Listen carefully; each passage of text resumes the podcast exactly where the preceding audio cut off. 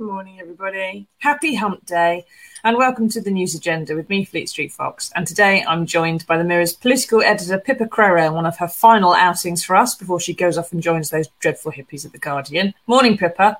Good morning, Susie. Great to be here. I hope you've got your tie-dye uniform ready. This is the People's Paper Review, so get into the comments, ask us your questions. We'll do our best to answer them for you. Those of you listening later on podcast, you're just going to have to holler at the walls instead. So what have we got for you today? Well, The Mirror has splashed on a horrifying investigation by our colleague Nada Farood about British plastic recycling being dumped and burned in Turkey. It's really shocking, especially if you're one of those who makes an effort to separate the right stuff to recycle and otherwise, and it's really worth buying the paper to read that one in full. But because we have Pippa here today, we're going to look at one of the biggest stories of the day, which is pages 8 and 9 today in the paper, in the Tory leadership race, which is really the least democratic prime ministerial race since the last two of these that we had not long ago.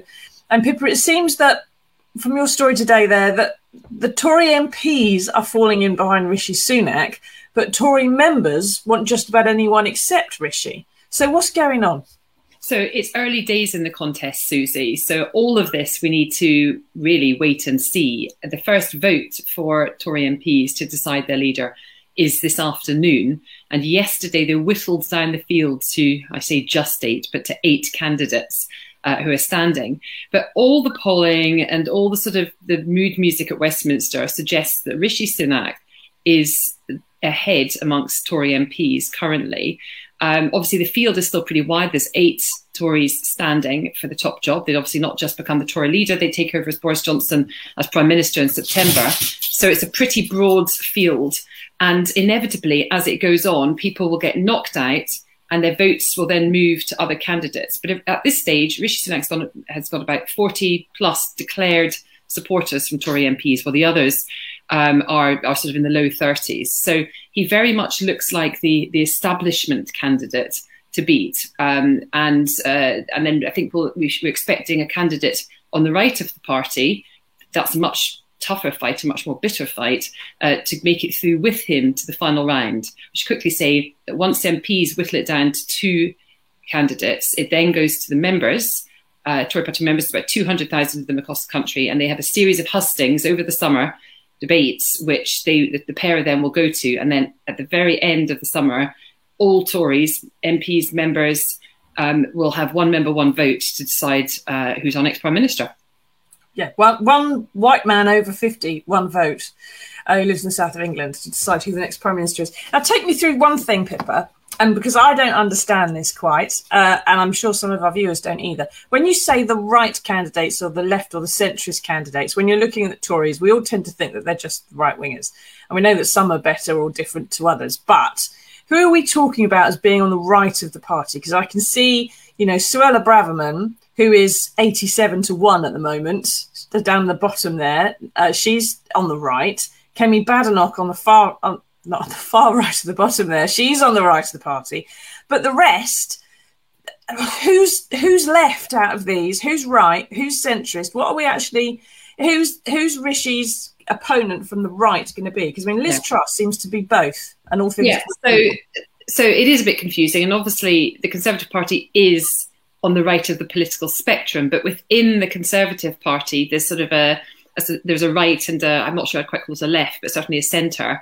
So there's generally 2 wings of it. And as you rightly identify, Kemi Badenoch, Suella Braverman are very much on the right of the party, both in terms of their hardline Brexit stance. They want to rip up the Northern Ireland Protocol. They want to withdraw from the European Convention of Human Rights. And also in terms of their, what I would describe as culture warrior status. You know, they bang on about things like, trans rights and toilet issues and a whole load of issues, because they think it basically they benefit from having a fight over it. They think with the left being Labour in this occasion. So they're very much off the right of the party. It's quite interesting because Rishi Sunak is a sort of self-declared Thatcherite, and yet we're regarding him as sort of on the centre/left of the Tory party. But it just, I think, is a real indication of how the whole party has shifted further rightwards over recent years, with Brexit, absorbing lots of the support that was formerly in UKIP, and with the sort of populist approach that Boris Johnson took.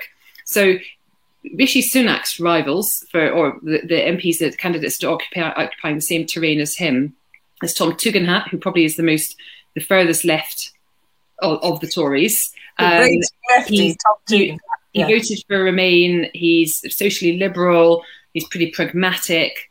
He's regarded as being, sort of pretty straight kind of guy. He's a former army officer. He's actually, I think, viewed as a great hope of the future and has garnered quite a lot of support, but I think is unlikely to beat Sunak to that particular slot in this battle. Nadhim Zahawi is the new chancellor, is sort of flirting with both wings, and I think probably it won't make it further, certainly won't make it to the final two. Probably a lot of his support will split between Rishi Sunak and the candidate on the right. And then the really interesting part of this fight is the battle that's going to go on between Liz Truss and Penny Mordaunt. Liz Truss is Foreign Secretary. Penny Mordaunt is an international trade minister, is much less high profile. People don't really know much about her and what she stands for. She's kind of untested, but she's become a darling of the Tory members in the way that Liz Truss was this time a year ago.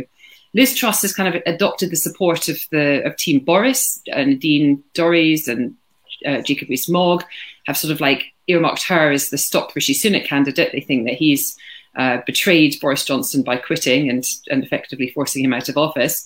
So the battle will be between Penny Mordaunt and Liz Truss for who gets a second slot to take on Rishi Sunak and go to Tory members across the country. And that's where it gets really interesting, because even though the MPs seem to prefer Rishi Sunak so far, the Tory members are much more likely, being to the right of the party again, to go for either Liz Truss or Penny Mordaunt or whoever the candidate to the right that makes it through on. So there's a big disconnect between the party and the membership.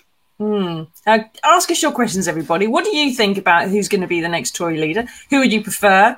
Do you think Rishi Sunak or Tom Tugendhat are raging lefties? Who would you like to see in the final two for there being a choice between? We do have Conservative voters who watch this show as well, so let us know what you think. Are you a member? Are you one of those lucky people who actually get a vote in this? Who would you like to vote for? Get in the comments and let us know. So it looks like, as you were saying there, Pippa, that these two of the women candidates, Liz Truss and Penny Mordaunt, could easily beat Sunak in it if there was a head-to-head battle with the Tory membership. But there are suggestions that what Rishi's team is doing is making sure he doesn't have to face the people that are most likely to beat him. So, in fact, that great political strategist of our times, Nadine Dorries, for it was she, says that ex-whip Gavin Williamson, who's helping to run Rishi's campaign, is arranging... wait for everybody, is arranging for Rishi's supporters to lend their vote to a no-hoper like Jeremy Hunt, who's on 80-1, so that he gets into the final two and then up against Rishi, Rishi will walk it. Now, Pippa, is that realistic? Are they capable of being that Machiavellian and yet at the same time so completely bleeding obvious? I think if you look at previous races, the answer to that is a resounding yes. This sort of game playing and switching of votes definitely happens. It's always happened. And when you see Gavin Williamson's fingerprints on anything, I think you can pretty much guarantee that Machiavellian tactics are at play. I think in this particular instance, we were hearing yesterday from various different sources backing various different campaigns that Jeremy Hunt was struggling to get the 20 votes required to get on the ballot in the first place. And I was told that Rishi Sunak, by a source that I completely trust, that doesn't really have skin in this particular game, that Rishi Sunak had, or something that Gavin Williamson, I don't know whether it was Sunak's permission or not, but that Gavin Williamson had offered those votes to the Hunt campaign in order to get him over the line in the first instance. Now, I have to say, Hunt's campaign denies that vehemently and says that he has a huge amount of support himself and would get over the line. But what's going to be interesting to see that when MPs vote this afternoon, whether that's support for Jeremy Hunt, because you then need to get more than 30 votes to get through to the next stage, whether that vote support for Hunt stands up. And of course, this isn't the first time we've heard this. Several months ago, before Boris Johnson was even on his way out, there were suggestions of some sort of stitch-up being planned. I think it was reported in the Sunday Mirror, in fact, or in Nigel Nelson, between Camp Hunt and Camp Rishi in order for a future leadership contest to do exactly what some say is now happening. And what would Jeremy Hunt's payoff be for that? Presumably he'd get a great big fat job in Rishi Sunak's government, whether it be, I mean, the one big job, of course, he's been a health secretary, he's been foreign secretary, which is one of the big jobs. Clearly not wouldn't get prime minister if Rishi was in number 10. But you can imagine him being quite keen to have a shot at being Chancellor of the Exchequer. So you suspect there's some sort of deal afoot there. I'm not convinced it's going to work, I have to say. I think that while Rishi Sunak has a huge amount of support, I think managing to stitch up the contest, albeit that the right of the contest is very crowded, but managing to stitch up the contest in quite this way when Hunt doesn't seem to have the momentum and support of his own, I think it's unlikely to result in the sort of outcome that we're being told by some, by Nadine Dorries, that the sort of outcome that they actually are after. Yeah, and sometimes in these things, MPs vote for someone they don't necessarily support, but they think should be part of the debate. So I remember when in 2015, the Labour leadership, a debate that got Corbyn into power, Margaret Beckett supported him for the leadership, not because she actually wanted him to be leader, but because she thought that wing of the party deserved to be heard in the debate rather than it be too centrist. And there may be some Tory MPs who are thinking similarly that the right wing of the party needs to have, seeing if the centrists are, you know, really looking like they've got the most of the ground, that the right wing is going to need some support just to bring it through because they want to keep on doing something or other that the right wing of the party are doing. Who knows? But very interesting if Jeremy Hunt is trying to go for Chancellor. We could all start calling him Chunt instead, which would, I'm sure, would relieve him a lot from what he often gets called by broadcasters. Now, keep asking your questions, everybody. What do you think is going to happen in the Tory leadership race? Are we going to end up with someone who's continuity Boris, as Liz Truss suggests she is, or are we going to end up with someone completely different? Who knows? Now, Mike says, Nadhim Zahawi said he would offer Boris Johnson a post in his government if elected. Is this likely to help his chances? Pippa, is Boris even going to stay in Parliament? I mean, you know, you're in Parliament. Surely he wants to get as far away from you as possible. I think that Boris Johnson would not feel very comfortable being on the back benches. He, of course, had that period between when he quit government, actually Theresa May's government, and as Foreign Secretary, and launched his own leadership bid, a period of a year or so where he looked thoroughly miserable sat on the backbenches, but then he was plotting for the top job. I don't think necessarily he feels that his time in government time leading government is over for good. I think if you cast your minds to Winston Churchill, of course, as Boris Johnson's great hero, he left Parliament and then came back again and did another stint in which he was also Prime Minister. And you can imagine Boris Johnson thinking, well, you know what, if I stand down now, I go away for a few years, do the private universities circuit and the big bank circuit in the States and across Europe, Asia, make a fortune from speeches and writing books, and then come back, because he's not an old man, he's in his mid-50s, then come back in a few years' time and the party will have decided that actually I was a great thing after all and they'll give me another go. I think that's much more likely than seeing Boris Johnson sit on the back benches for the next 10 years. And whether he ends up back in government and whether that's a sort of a plus for Nadhim Zahawi, I mean, clearly that is sort of a message to members who are much more supportive of Boris Johnson than the MPs were, that he could be a continuity Boris candidate. I'm not convinced it would go down that well amongst the MPs voting right now. There is a rump of Boris Johnson supporters, but we're talking dozens now. I mean, his support hemorrhaged across the party last week. That much was clear. And I think the people that have supported him still have switched wholesale or almost wholesale to Liz Truss, and Nadhim Zahawi will struggle to pick up any of that support.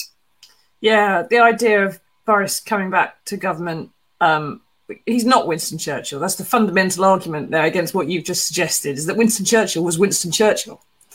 Boris Johnson is Boris Johnson. Mm-hmm. It may think that there's something similar, but whether they're going to be able to do the same, who knows, especially as he's done so much to damage their chances. I think reality may hit them at some point. But anyway, yesterday we had this situation in Parliament where the Labour Party tried to call a vote of no confidence in the government, which you could argue with a caretaker prime minister and no clear successor is a pretty reasonable deduction to have arrived at. It would have led to a general election if Labour, the government, had lost that vote. But Boris Johnson refused to allow any time in Parliament to have that debate and vote, which killed the move stone dead. So, Pippa, is that because he thought he was going to lose the vote? And in any event, how could the Tories have possibly had a general election if they haven't got a new leader yet? He would just have had to whip everybody to support the government, wouldn't he? And that would have looked stupid.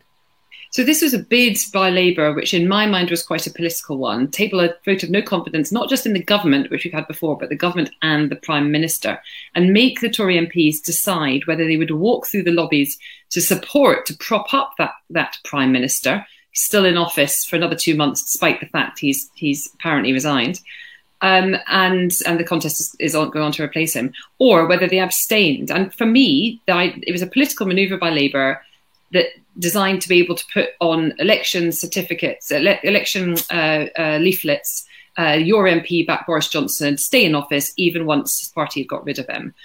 It was one of these political stunts we see all the time. It probably wouldn't have got that much attention until the government decided to block it. They claim that because Boris Johnson has resigned, it's no longer a valid motion to have, even though the clerks of the House of the Commons signed it off. And of course, technically, Boris Johnson hasn't yet resigned. He's not gone to the palace and told the Queen that he's off. That wouldn't happen until the beginning of September. So there's been this big debate about, who's right, who's wrong.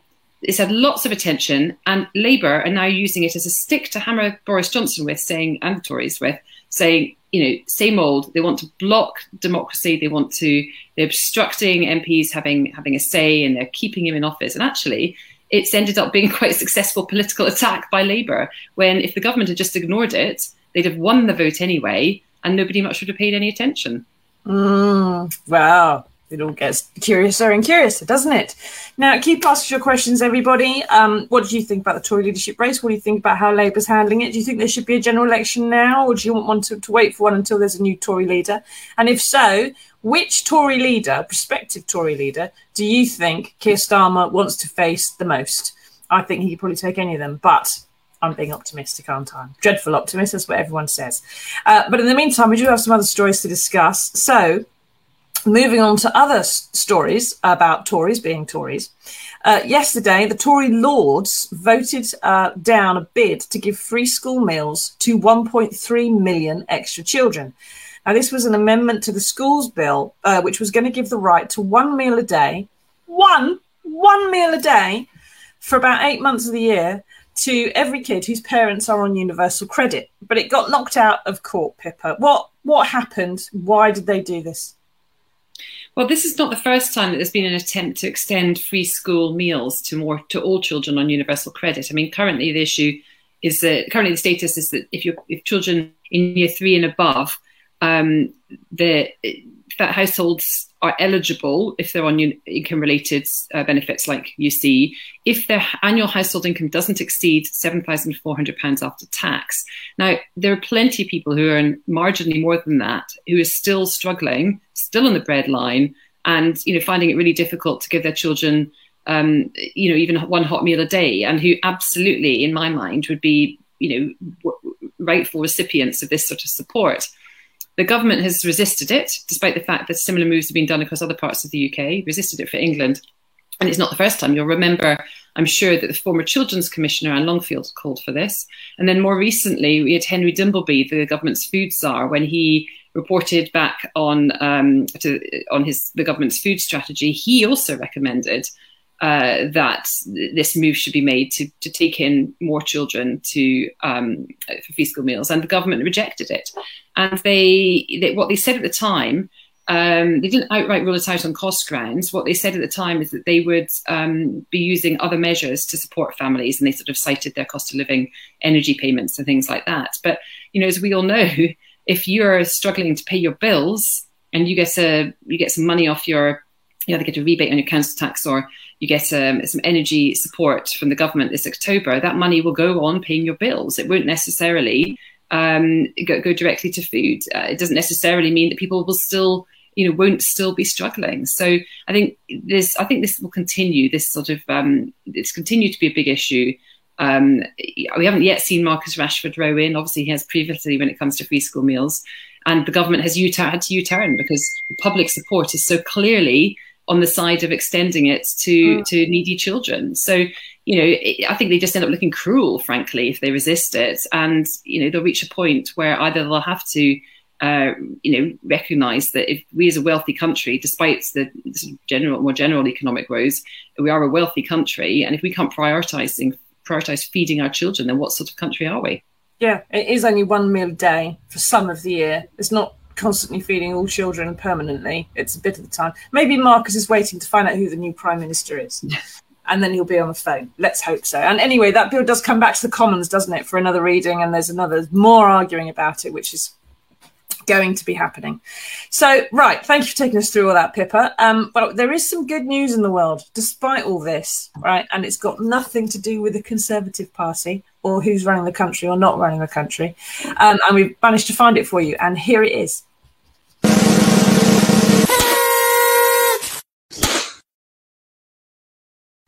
Now, anybody with any sense knows that their local pub is basically a castle and the landlord is king of all he surveys.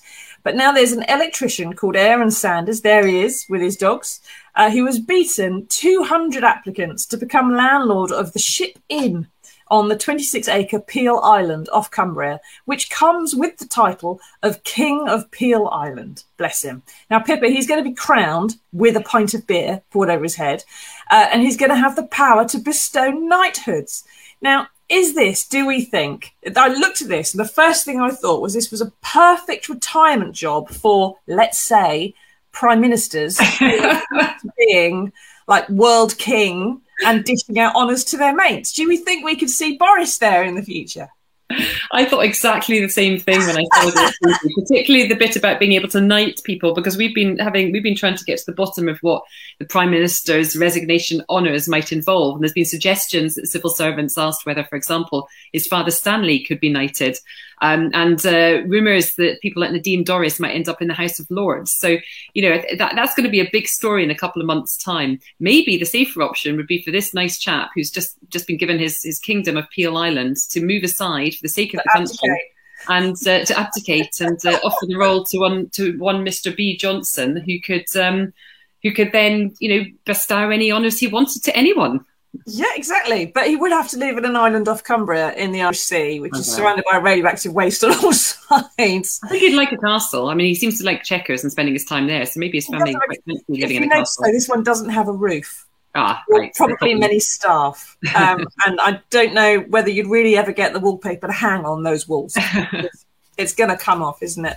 We'll have to wait and see. I'm very hopeful that the resignation honours will contain something for you, Pippa, because you've done arguably more for Boris Johnson's reputation than anybody else in the past couple of years. Who knows? Lady Pippa, that would be fantastic. I'm warned that The Guardian might not want to employ you after that if you were ennobled.